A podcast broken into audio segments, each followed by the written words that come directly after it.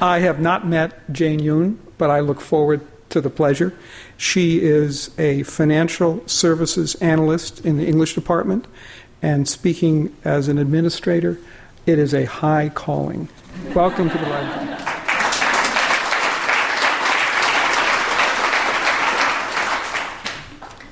I'd like to thank Giovanni. I think this is such a great thing, and um, I'm not really much of a poet, but I will try to read Elizabeth Bishop's poem called The Fish.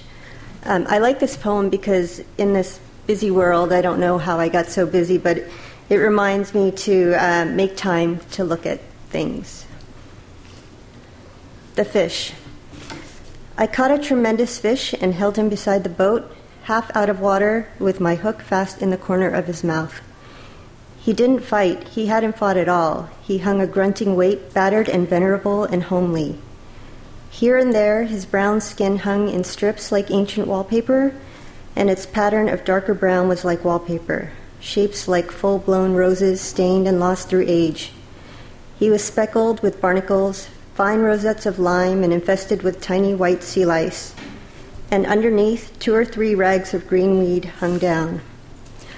While his gills were breathing in the terrible oxygen, the frightening gills, fresh and crisp with blood that can cut so badly, I thought of the coarse white flesh packed in like feathers, the big bones and the little bones, the dramatic reds and blacks of his shiny entrails, and the pink swim bladder like a big peony. I looked into his eyes, which were far larger than mine, but shallower and yellowed, the irises backed and packed with tarnished tinfoil, seen through the lenses of old scratch isinglass. They shifted a little, but not to return my stare. It was more like the tipping of an object towards the light.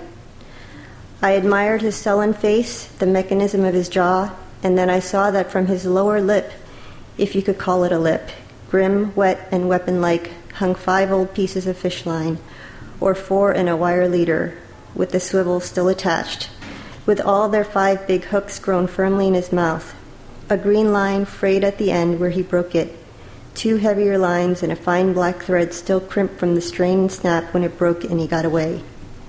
Like medals with their ribbons frayed and wavering, a five haired beard of wisdom trailing from his aching jaw.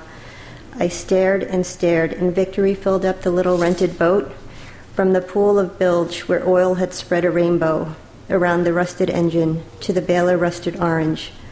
The sun cracked thwarts, the oarlocks on their strings, the gunwales, until everything was rainbow, rainbow, rainbow. And I let the fish go.